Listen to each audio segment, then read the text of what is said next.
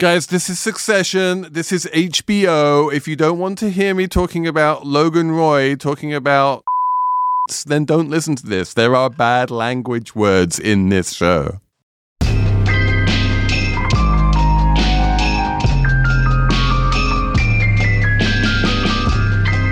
Hello and welcome to the Rubberneck the Trainwreck episode of Slate Money Succession, where we're going to talk about episode 7, Kendall's catastrophic birthday party. I'm Felix Salmon of Axios. I'm here with Emily Peck of Fundrise. Hello. And we have a very strange stranger coming in to join us. Actually, we Never don't. heard of me. We have dragged Stacy on. Stacy Marie Ishmael, welcome. Hi. We finally managed to get you onto the Succession show, and we've made you watch like I don't know how many seasons of Succession to get up to speed on this one. It's all right. Again, weekends, baby. What a trooper. So Stacy's going to join us to talk about Kendall's Hudson Yards 40th birthday party and all of the crazy that goes on there. It's coming up on Slate Money Succession.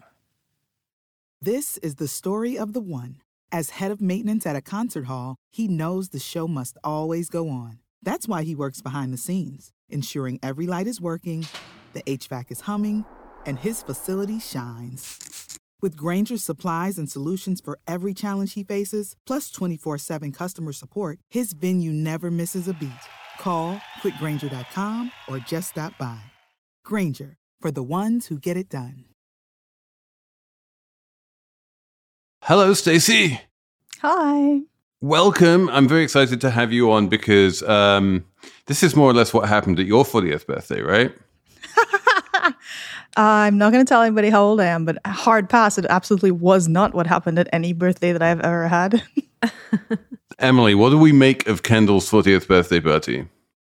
Uh, I mean, this was just like. and where was Josh Aaronson? I thought Josh Aaronson was going to show up, but he didn't show up. I mean, he might have been there. There's a lot of name dropping and a lot of Im- implying that a lot of famous people are at this party, but we don't really see m- many of these people except for um, Lukas Matsson, the Gojo founder, who's at the party in the treehouse. Um, but this is this is the poor little rich boy episode. This is like Kendall's, you know, feeling sorry for himself, having a tantrum in the present room episode with the bow on the motorcycle, but he just wants his kid's gift breaking down, having a tantrum. Like we all knew Kendall was going to kind of crash and burn this season. And like, here's how he did it, is how I was looking at it. I mean, I feel he's crashed and burned like in every single episode this season. Like this is just the season of of Kendall having a series of just crashes. Meanwhile, it's the season of Roman just like kind of coming into his own and being like vaguely useful for a change. but also horrifying. I mean, there were at least three different things he did in that episode that was like, hashtag what the fuck? it was just like, my guy. Yeah, I mean, Roman in a bathroom seems to be the thing, right? How many scenes have we had with Roman in a bathroom? And like, it's where he comes into his own. Yeah, I mean, I said it in the in the last episode with Taffy that Roman has a bathroom thing, and then we actually after we got done recording that episode, I went and watched this episode like right after. I was like, I have to know what happens in the birthday, and I could not. I almost wanted to like get back on the Zoom with you guys and be like, Did you see Roman in the bathroom urinating? On the mobile phone, what was that? He does deals in the bathroom now. Is this a real thing? Is this the most broy tech thing that's ever happened? Um, It's up there. this is how Roman wins and Shiv loses just because he can go into the bathroom and she can't. Is that what's going on? I mean, like, so there were so many different layers of VIP room in this in this episode. Like the whole party is like an ultra VIP party, and there's the clipboard iPad person at the front door asking everyone to give up their phones. And then within the VIP party, there's like the VIP room, which you need to be able to get into. And then within the VIP room, there's the VVIP treehouse. And then somewhere connected to the VIP room is the VIP bathroom. And then the VI, and then so like what happens is that Roman sort of extricates Lukas from the VVIP treehouse, moves him into the bathroom, which is even more exclusive because there's no one else in there. and that's where the deal happens. And then magically at the end of the episode, he's already managed to procure himself like another cell phone so that he can call his dad and crow about having got the deal done. Oh, you think it was a different one? I just thought he like wiped it off and it was fine. But I, I don't I didn't think too deeply about it. Um, but before we talk more about the episode, I sort of want to hear all about Stacy's. I want to hear Stacy's succession thoughts and big picture take because I'm so happy you're here with us, and I just want to know everything you think about this show. And also, I'll just set this one more thing up. I also want to know what you guys think of all the backlash that I'm seeing on Twitter about this show. People say it's bad now, and I want to know also what you think of that. So go ahead, Stacy. When I was working in Silicon Valley and the show Silicon Valley came out, I tried to watch a few episodes and I couldn't because it was too much like work. And I feel um, similarly about Succession, where I find it hard to be entertained by this show because too many of these people are like archetypes of actual people in media. And too many of these conversations, I feel like, are conversations I've had the excruciating opportunity to overhear at different, you know, horrifying, unpleasant dinner parties and conferences and other stuff like that. So to me, it's like there's this weird combination of a of hyper realism, but also both high and low comedy where you know and I, don't know if this is something that people are reacting to in season three but i do feel like there's this underlying uncomfortable self-awareness in terms of the fourth wall that the show is very aware of its own ridiculousness and in a way brings the audience into that ridiculousness in a way that i find fascinating. I, I mean i was really thinking about that in when Tom was like losing his mind and flip and literally flipping tables. and you were like, what what is happening with this energy and this and this dynamic? And it, it makes the show feel like I'm watching like a suspense film or almost a horror where you're like, do the people in the show know they're gonna get killed? like because I feel like I know that they're gonna get killed, but do they? It's confusing. Um, and then I also, for the purposes of this podcast, binge watched a lot of episodes in a very short amount of time.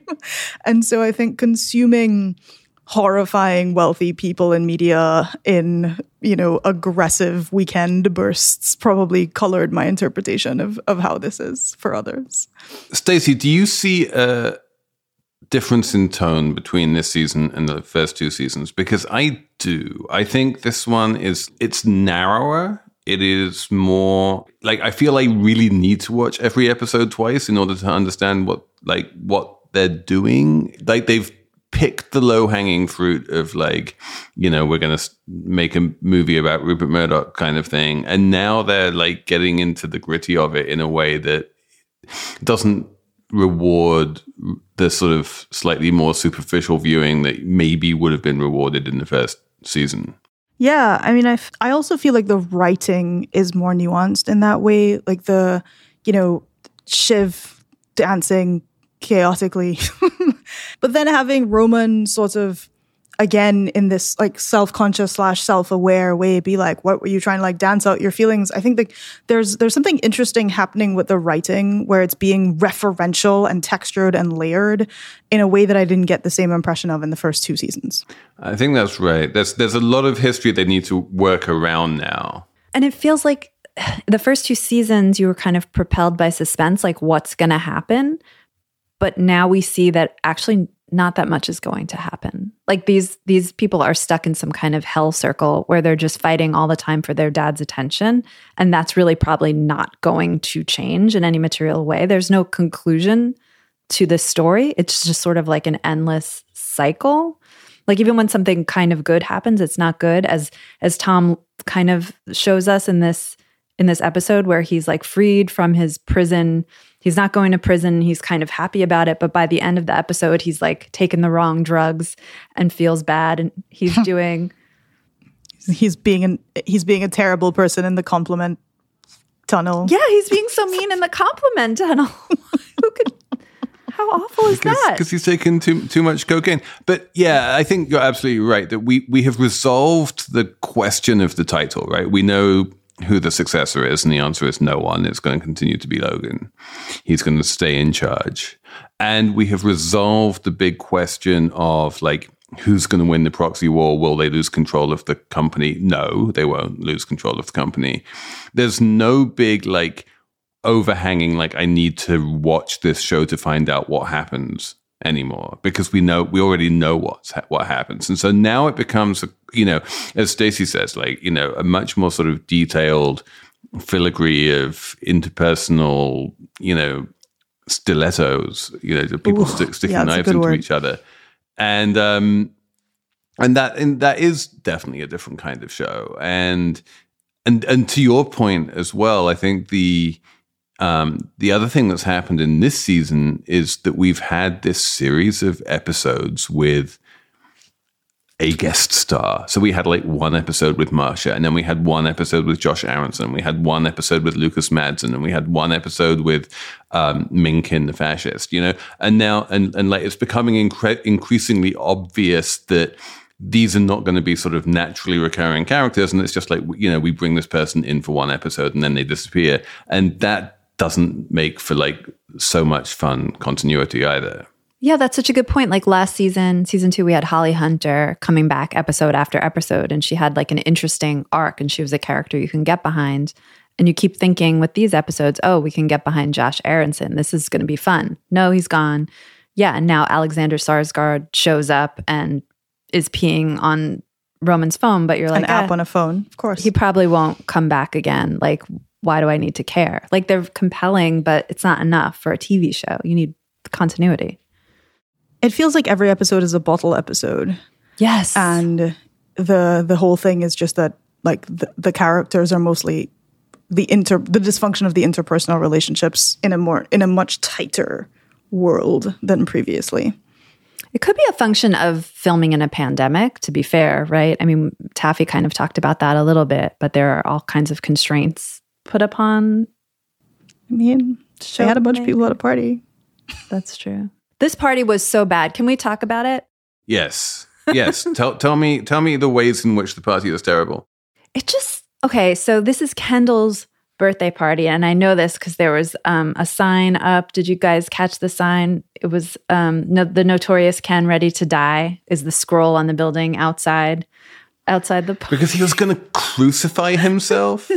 yeah. So all that's really bad, but like. While singing Billy Joel. But like, no one's having fun at the party, really. Like, no one's having fun at the party as far as I can tell. People look bored. Like when you go, I, it reminded me of like early aughts, like um, dot com bubble kind of parties where everyone was kind of there for work and like getting drunk, but like it wasn't really fun in any way. And like Kendall himself walks around the party no one seems to even care that he exists. No one's coming up to him being like, "Hey, man, I birthday. thought that was such an amazing dramatic choice to have him. He had he didn't have a single meaningful interaction with anybody other than his siblings. Yeah. And his assistants for the entirety of that episode. Like there was like one scene when he was walking past the staircase and like somebody like kind of did a toast after he did a toast to them, but it wasn't clear that any of these people even knew that it was his party. Yeah. like that that was the level of distance. There's that wonderful scene where where where Shiv is like, "Go on, tell us who's here," and he goes, "Who isn't?" And then they're like, all the three siblings your start dad. piling on. They're like, "Your dad, your mom, your wife, and kids." Yeah, that was amazing. It was. It got him. That, that he, stiletto that Felix mentioned. and then that amazing way in which, like Connor managed to work out that the single best way to just really fucking get under Kendall's skin would just be to keep his coat on the whole time and like Connor becomes the, the, cruel one. I kept expecting a reveal. Like by the end, I was like, "What's under the coat? Is it a gun? Like what's happening here?" just it was literally, it was literally just a way for him to needle Ken. And Connor has always been the least needly of the siblings, right? He's always been the. I mean, he's terrible, but he's not been an expert at like being bar. particularly mean to any of the others. And this was just him saying, all right, you know, this is time for me to just like poke Kendall's buttons in the way that, you know, an older brother knows how to do. But did he like was this if in the mind of Connor, was this a snap decision when he realized there was a coat check? Did he go there planning not to take his coat off? Just like I inquiring minds want to know. I felt like he had a, a standing practice. Did you notice the weird like click, click, click thing that he did? And your coat? Uh, no, I will remain coated, thank you, as is my right. Because kind of like deranged dolphin, and I was like, that was him. That was him just kind of saying, "All right, I know what I'm doing here." I thought it led the whole coat thing and Comfrey, the assistant, who I want to talk about her rebellion in this episode. Um, but the whole the way Willa jumps in to protect to protect Connor and fight back against Comfrey Protect trying to take against a cashmere sweater. Like, let's be clear what she's protecting. He's him polling. against. It, he's polling at almost one percent. Do you know who he is? It was Four million people, Emily. Four million.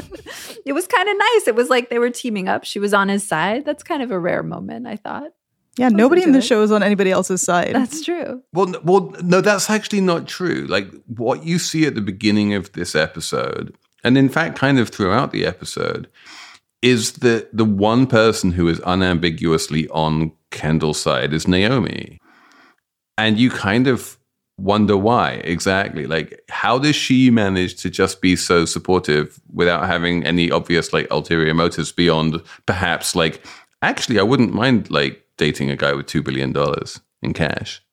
Okay, so what she did kind of say, she's like, "Well, what would your take be?" But let at the beginning when he's like, "This seems like a good idea, right?" And she's like, she gives the most insane non-answer answer. She's like, "Yeah, that's right." And you're like, "What is right? which part of which part of his statement about if he should be crucified singing Billy Joel are you agreeing or disagreeing with?" It was sort of a, a master class in obfuscation. I didn't think she approved of any of it. And then when he finally says he's not going to do it because it's stupid, the, the relief was palpable. And then, in fact, the PR woman says something like, thank fucking God. But everyone was very happy when he decided not to be. No, I mean everyone knew it was crazy, but like, and and obviously Naomi knew it was crazy, but she was going to be there and support him in his crazy if that was what he wanted to do. Well, well, you know, someone like Roman is just like, I'm here to watch Rubberneck the your train wreck. rubberneck the train wreck, exactly. And I thought there was a nice parallel when he's um, contemplating. So, so like I guess the big dramatic moment is his father Logan sends him a birthday card with the word "Happy Birthday" with the words "Happy Birthday" Crossed out. out, and offering him offering to buy out his shares, um, which for for over two billion dollars, which in the in the language and world of Succession is insulting to Kendall. Like, in what world do you get an offer for two billion dollars and you're like upset about it? He was upset about it, right? I, Wasn't I love how it was two. It was two billion and fifteen million. Like we'll throw in an extra fifteen million. But yeah, like it's like no. I mean, Kendall clearly assumes, given his relationship with his father, that anything that his father wants him to do is something that his father doesn't want him to not do. So his first reaction is to not do the thing that his father doesn't want, and then his second reaction is like, I could buy all of these newspapers. But maybe Felix, should we as a public service explain what's going on? So only only family members could buy out Kendall. Do I have that right? Like because of the the way the shares are structured, because these are class A shares or whatever. Only um, Yeah, they- the Roys They can- can't sell to people outside the family. and and that's upsetting because Shiv wasn't Shiv wanted the opportunity to be involved in this deal also because the opportunity is to get more shares of Waystar Royco, basically, to get this like primo stock in their hands away from Kendall. Yeah, it's not clear. It's not clear like where those shares would go. But what Shiv was upset about was that this deal to offer Kendall two billion dollars to sell his shares and go away was one that was worked out between Logan and Roman, and Shiv was not involved. And she was like, "How is it that I was not in the loop on this and Roman was?"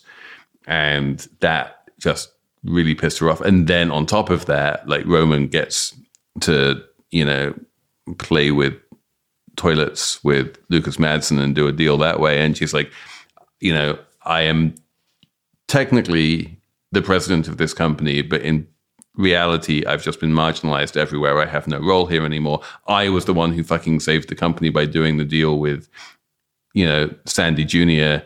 And now I'm just on the outside looking in. What the fuck is going on? And so she's, you know, pissed off for that reason.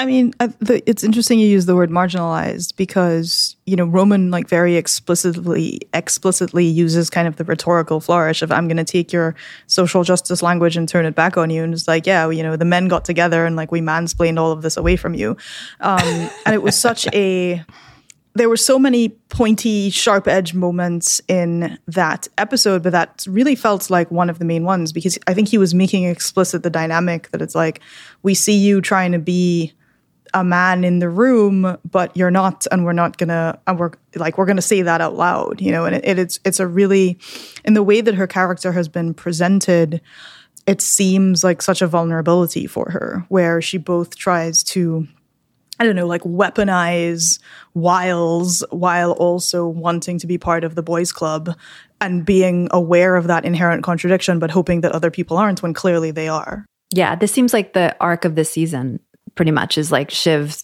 thinking she's she's come in, but really she's still on the outside and bottom yeah, line. it's very Cersei Lannister. Oh. Well, I mean, she's clearly much more in than than Connor, right? Like you remember that whole conversation that that she had with Connor, where Connor's like, "I want a you know current affairs TV show," and she's like, "Do you want like a wine tasting show?" Like it's clear that she has, um, you know, like there, there's a pecking order right now in among the siblings where Kendall's at the bottom because he's reached like rock bottom at this point, and then it's Connor, and then it's Shiv, and then it's Roman. But Roman is doing his very best, like after having managed to like push Kendall to the curb to maximize the amount of space between himself and Siobhan because she's the only competition to him anymore. And and this episode kind of he it's just like an unabashed win for him. Like he's walking home, he tells the car, I don't need you. I'm going to walk home. He leaves his tray. I mean, obviously, car did not leave because they were probably under orders to be like, "Don't let that dude out of your sight." Um, but it was it was a cute detail. Yeah. One of my favorite details in this episode is when there's this brief close up shot of Matsson's phone and he's playing a video game in in the middle of this party, and I'm like, I may or may not have done that more than one time, but it was such a good um, rendition of this dude doesn't want to be there. I'm not going to say the thing that he said he was there for, but he doesn't want to be there, and he's like trying to entertain himself in a in a very introvert nerd markery kind of way. I just like I'm just going to play this mobile game while this very expensive party is going on around me. Why go at all then? I didn't really get that. I mean, just to position him, I guess, as like this tech bro, oh, the Odin of Coden or whatever. But But yeah, it was also like it's very interesting to see how Kendall approaches him, right? Because Kendall and Kendall and Roman both like try to seduce him in their own ways, right? And Kendall is like, "What would you like? I will give you anything you want. Do you want drugs? Do you want hookers? Do you want whatever it is you want? I can make it happen. Here's my man. He's not a man, good man. You know, he does the whole speech. he's not a good guy. um, he's not a good guy. And and and Matsson is like, you know, okay, I understand this kind of world and this kind of deal, and I will take you up on that deal, and fine. But he doesn't really think any better of Ken because of it. And then Roman comes in with a completely different pitch involving like, would you like to piss on the app? And he's like, ah, that's interesting. Yeah, let's do that. Also, that was a like that escalation. I was just like, whoa, wait, what? I think at that point I did rewind the screener. it was just like I just I just there were two moments when I did that and that was one of them. And I was like, no, no, that that's that was that sentence. Cool, cool, cool. Okay. Shit, I know. well, I mean, Kendall didn't have anything else to offer him. Roman has a big, you know, a deal to offer, Hey, why don't and um, Kendall just has his party. Why don't we just like take a big old piss on our app? I'm going to open up the app on my phone, and we can stream some piss on our little streaming platform. How's that sound? Fuck yeah. 19, 20, 21, 22. yeah, yeah. So, I can't piss near other men due to we don't know what reason, but please go ahead. And that's the only time in the entire episode that Lukas shows any enthusiasm for anything, really. Apple Card is the perfect cashback rewards credit card. You earn up to 3% daily cash on every purchase every day. That's 3% on your favorite products at Apple, 2% on all other Apple Card with Apple Pay purchases, and 1% on anything you buy with your titanium Apple Card or virtual card number. Visit apple.co slash card calculator to see how much you can earn. Apple Card issued by Goldman Sachs Bank USA, Salt Lake City branch. Subject to credit approval. Terms apply. This episode of Slate Money is brought to you by Wondery, which is a podcast company, and it makes a podcast called The Best One Yet, and it is a daily podcast hosted by Nick and Jack, who serve up three of the most interesting business news stories every day and why you need to know them in just 20 minutes. Do you want to hear about the $100 wedding dress that saved Abercrombie, or which real tech acquisitions like Game of Thrones, or the one financial equation that can finally solve climate change?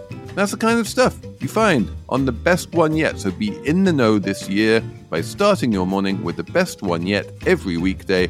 Follow the best one yet on the Wondery app or wherever you get your podcasts. You can listen ad free right now on Wondery Plus.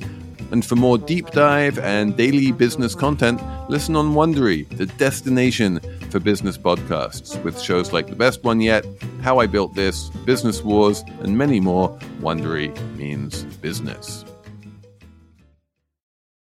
But okay, let's talk about Comfrey, Yes.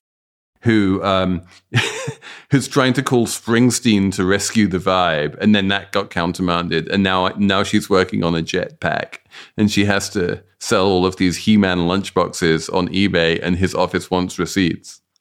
I was so happy that finally someone on Succession is speaking up about the mistreatment because I don't recall any this ever happening before. A subordinate that low down, kind of on the food chain, actually getting airtime, Having to a speaking role? beyond, Yeah. yeah, beyond like an eye roll or something. Like this was the first time I've ever heard any of the subordinates speak up. Like um, Kendall's assistant. I mean, she never. I, I want to know so much more about what that woman is thinking. Kendall's um, assistant is just like so beaten down. I feel like, and is Jess. Um, and I'm always like, when is Jess gonna just like lose it on him? I mean, this is crazy. But but finally, Comfrey kind of breaks that breaks that wall down and starts complaining.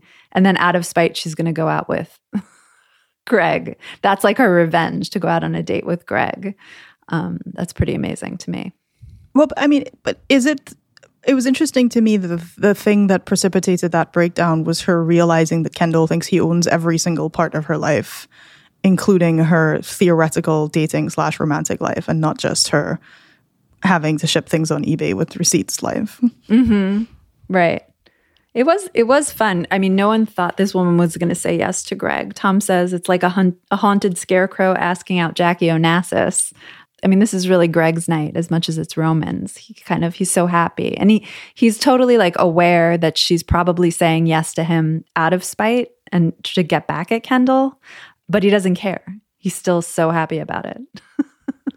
Greg has a good point, which is that Comfrey is much less out of Greg's league than Shiv is out of Tom's league. And so it's a bit rich for Tom to kind of be like, she's out of your league. Okay, well, how, how'd you get Shiv? She's out of your league. Oh. Testy, Greg. Well? Well, Greg, I'll tell you. I got a dick the size of a red sequoia and I fuck like a bullet train, okay? Satisfied? Prove it. What? That is indeed what he said. He said that. Which But he also, said that. like, and then again, another weird escalation. And this was the second thing that I had to rewind, or maybe the first. I can't remember the order. When he was like, when Greg was like, "Prove it," I was like, "Whoa, wait, why are why is there so much phallic energy?"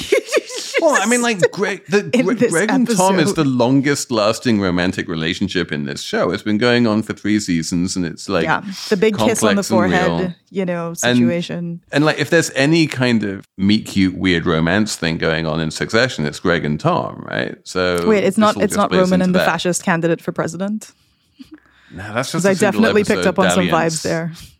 oh yeah, I mean, the, Ro- Roman will will will will definitely get horny for anyone in the bathroom for sure for like one episode. But even even the Roman Gerri thing has been played down this season. That's true. Everyone was kind of hoping for more of that, but there's been less of that. And meanwhile, it's the Tom and Greg relationship that keeps evolving episode to episode. Felix, did you see um, someone shared with us on Twitter? Someone cut together a Tom and Greg romantic comedy. They basically they cut scenes from Succession to make it look like a romantic comedy movie trailer. Hi, Ma. I sort of screwed up. Greg, you're gonna get a plane ticket to New York. Your great uncle Logan's birthday, and they're having a big party. This is uh, cousin Greg. It's Greg. N- no? I'll, I'll answer to both. I hear the new kid. Oh, Yeah. Well, I, I mean, I'm just kind of I starting. hear you're coming in. Come in and see me, and I'll look after you. Thanks, man. It's quite good. There's a lot to work with. A lot of scenes where they're having fun together and breaking each Where they're looking hearts. into each other's eyes. Yeah. Breaking each other's hearts. Exactly. that awkward wave he gives him at the wedding. Um, there's just a lot to work with because yeah, they're the most real relationship in this whole thing. Maybe Let's talk a little bit. I want to talk a bit more about this sort of self awareness of Ken when he comes out and he goes like, "It just feels like an asshole's birthday party." And my thing from the very first meeting was, "It shouldn't feel like an asshole's birthday party." but like he was literally setting it up. You know, he's gone. He's like at the beginning. He's like, "I've gone anti-fragile," which is That was a you good know, line. him- yeah, That he's like, he- remember when he's like, and, and I've talked to Harari and Gladwell, and uh, he's dropping all of these people like Gladwell and Taleb because he's like, you know, that guy, and um, and he's like, but but that's his whole thing, right? When when he gets attacked on late night TV or when anyone has a bad tweet, he's like, everything bad is actually good. This is the nature of anti fragility. He's go- he's completely delusional about what's good for him and what's bad for him. It's like, no, actually, what's bad for you is bad for you, Ken. I think he's he mostly is delusional, but he he always seems to have these like moments of clarity when he realizes like what a fraud he is. Like um there was that season one with the sneakers. He buys the expensive sneakers, right? And then he shows up to the meeting and realizes the sneakers make him kind of look like an asshole. Like I I feel like that happens to Kendall a lot. Like he does asshole stuff. And then for a moment he's like, wait, I'm kind of a jerk. And then he goes back to but then carries on. Exactly. carries that, that's yeah. that's the thing. There's no growth. There's no growth. It's just like yeah, th- there is there is no character, and that's one of the, but that's a defining feature of Succession, right? Is that no one has a character arc, with the possible exception of cousin Greg. and that's what makes this Possible third exception. season so frustrating is there's no growth no no advancement well, right? but this is this is what I mean about And, there, and there's no one getting like their just rewards, right? It's, right because in real life in media, yeah, everyone's convinced that Tom is going to jail, and then randomly Tom doesn't go to jail, and fine, and that's like just how it happens, and and she saves the company, and she gets no um, recognition for that, and that's just how it happens, and you know Ken is you know crusading on the side of righteousness and just winds up like a pathetic crawling nothing, and but a pathetic crawling nothing with two billion dollars you know, a check for two billion dollars being like thrust in his hand. So, you know, again, like it's it there's it's the the, the show it reminds me of in some ways is The Wire, in the way that there's no like moral to any story, right? It's just like random shit is going to be random, and you, it's not like a tragedy where the bad guys win and the good guys lose, and it's not like a morality tale where the good guys win and the bad guys lose. It's just like chaos. it's more like seinfeld to me it's just like bad people doing dumb stuff that's pretty amusing no one grows And plus, and plus, of course, there aren't any good guys. Like everyone is terrible. yeah except Yeah. comfrey maybe she's fine no, she's going out with Greg because she's like mad at Kendall. Like this is like I mean, I saw somebody on Twitter saying you know they were rewatching Home Alone and it just made them re- realize how terrible all the adults are in that show. And somebody else chimed in and all the children, and I was like, yeah, this is how I feel about Succession, where every single person is just competing for like baddie of the moment, and you know, sure, um, I know we're going to have a show about the fashion in Succession, so I don't want to do too much into this. But the way that they style Kendall is so interesting to me because it's so like almost good. it, it, it the way that he wears clothes is very similar to what you just said, Emily, where he like will pop into a moment of consciousness where you're like, that jacket could be cool if the person wearing the jacket like knew how to wear the jacket and didn't say things like I've gone anti-fragile, but is like unable to help himself. One of the shows I love that has I think underrated styling decisions is Ted Lasso. And one of my favorites, the way they dress Jamie Tartt in particular, is who is this like pretty boy, louche, you know, English Premier League football player, but his outfits are so perfectly over the top. Like they are they are a person who started making millions of dollars in their 20s, has a great physique, knows they're super good looking, and is just being styled to within an like inch of their life and their hairline, but wears the clothes like a person who you would expect to be wearing those clothes. But Kendall's problem is he wears the clothes, but is evidently not the person you would expect to be wearing those clothes, and he just can't get over that disconnect. Because because Kendall is it, like everything he wears is is a costume, right? None of it reflects himself. It, it's all he's always he's trying always something ref- on trying something on trying like you know he's like what kind of person do i want to be and what kind of yeah. clothes would that person what wear? would somebody elon wants to be friends with wear to this party I didn't understand though. He wanted everyone to take off their coats and jackets, but he had that jacket on the whole night. Exactly. The, but that's it. the whole point because oh, he should he... be the only person wearing a jacket. Every so often, you get like a hint of like there might be a little hint of real Kendall here, like with the tree house is not something he stole from someone. It was obviously like really Kendall or the abortive attempt to like hand out canapes and He-Man lunchboxes. It's like that's a little bit of like the real Kendall, but like it it's always kind of weird and awkward and embarrassing. And he knows that, so he doesn't want to do it.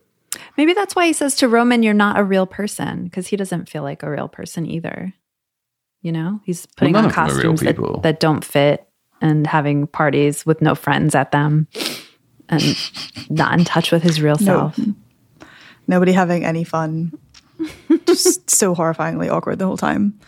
The thing about Roman that, you know, and Emily, this is going back to your question about like being a big picture character, is I think he's the he plays he has the most interesting physicality on the show, like I know that there was this analysis of like Kendall for seasons one and two walked around like the weight of the world was on his shoulders and he's gotten over that. And I'm like, yeah, yeah, sure, whatever. Uh, but I think with Roman is like he uses his body as a character too. Like you can tell when he's trying to wind somebody up. You can tell when he's, you know, making like overt, particularly sarcastic comments. And the the way that he was just like sitting on the chair acting super indifferent while like Shiv is having a complete meltdown. I just think he's he makes really interesting physical choices um, in in a way that I don't really see other characters do. Although Shiv dancing was a thing. That was that was definitely an interesting physical choice, for sure. my my first question was like, is that is that just how she dances? Like, how much of this is acting? I don't know. No, that's it's how I dance. Like I'm telling you, like it's you don't. It's just she just goes completely batshit, and it's, it's like, like, people great. at clubs who have done some E. So. What and Comfrey's like, what is she on? I forget who. I think he was talking to Greg, and and it's Greg, right? Who's like, I don't think she's on anything. Not on anything. Just anger. Rage, angry, anger, frustration, rage. It makes you dance like well, like that. I hope something happens with Shiv where she like has some kind of breakdown or something. Like I hope she pushes back against the confines of of the role she's kind of she didn't push back against the fascist. No. she oh, took the picture tried, with the Nazi. And then she she's gave a little up. off to the Ride. like I guess I'll just go with the Nazi, I guess. But I won't be in the picture. Woe is me.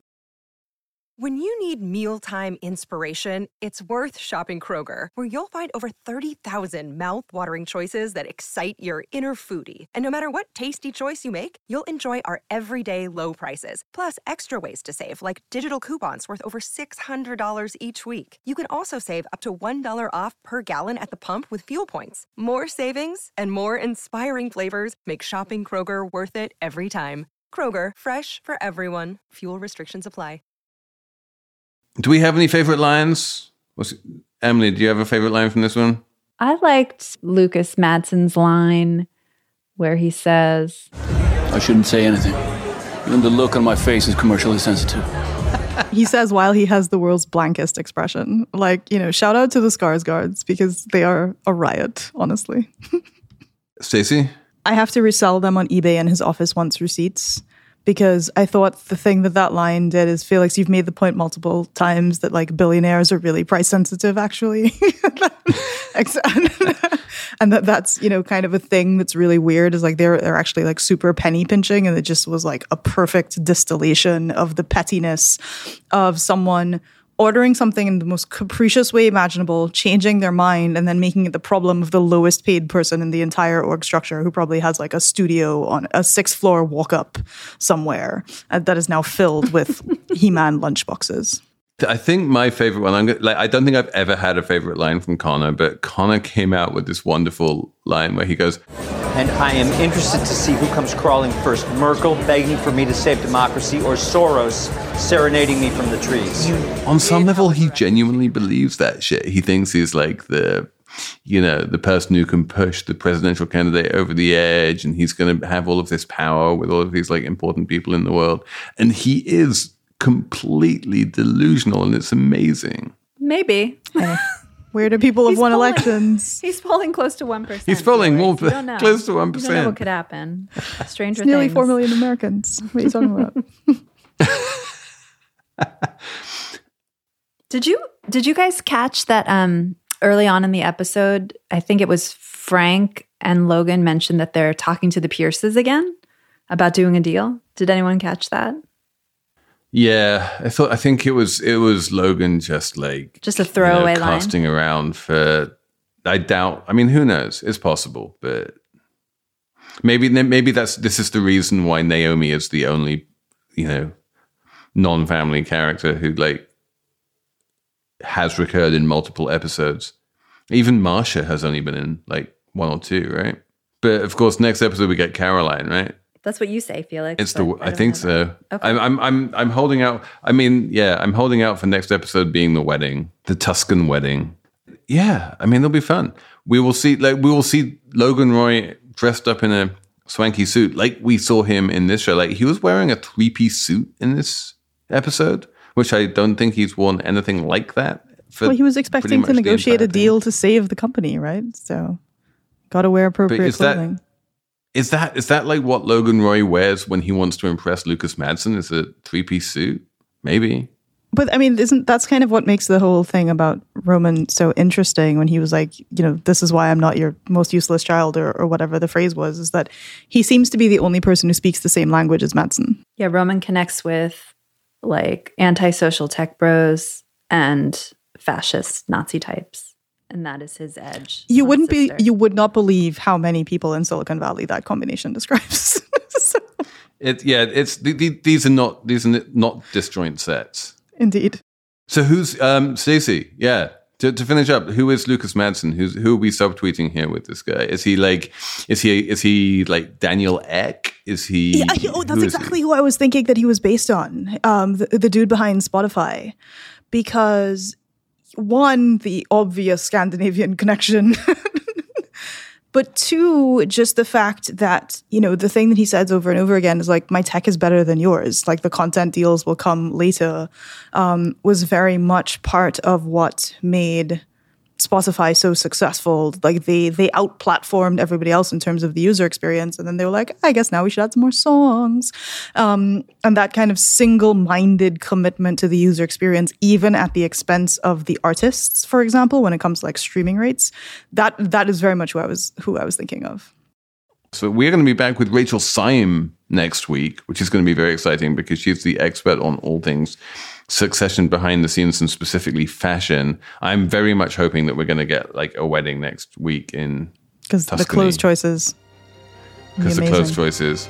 But we have so, we we already have enough clothes choices like just on this episode alone to be getting on with. It's going to be cool. Listen, It's going to be awesome. Stacy, thanks for coming on. a pleasure. Thanks for making me aggressively have to catch up on Succession.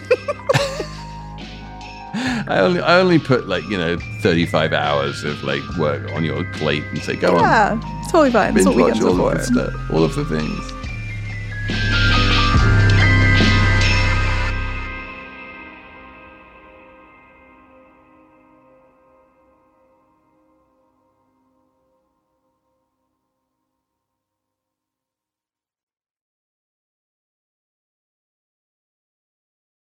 Hello, it is Ryan, and we could all use an extra bright spot in our day, couldn't we? Just to make up for things like sitting in traffic, doing the dishes, counting your steps, you know, all the mundane stuff. That is why I'm such a big fan of Chumba Casino. Chumba Casino has all your favorite social casino style games that you can play for free anytime, anywhere with daily bonuses. That should brighten your day a little. Actually, a lot. So sign up now at chumbacasino.com. That's chumbacasino.com. No purchase necessary. Group. Void were prohibited by law. See terms and conditions. 18 plus.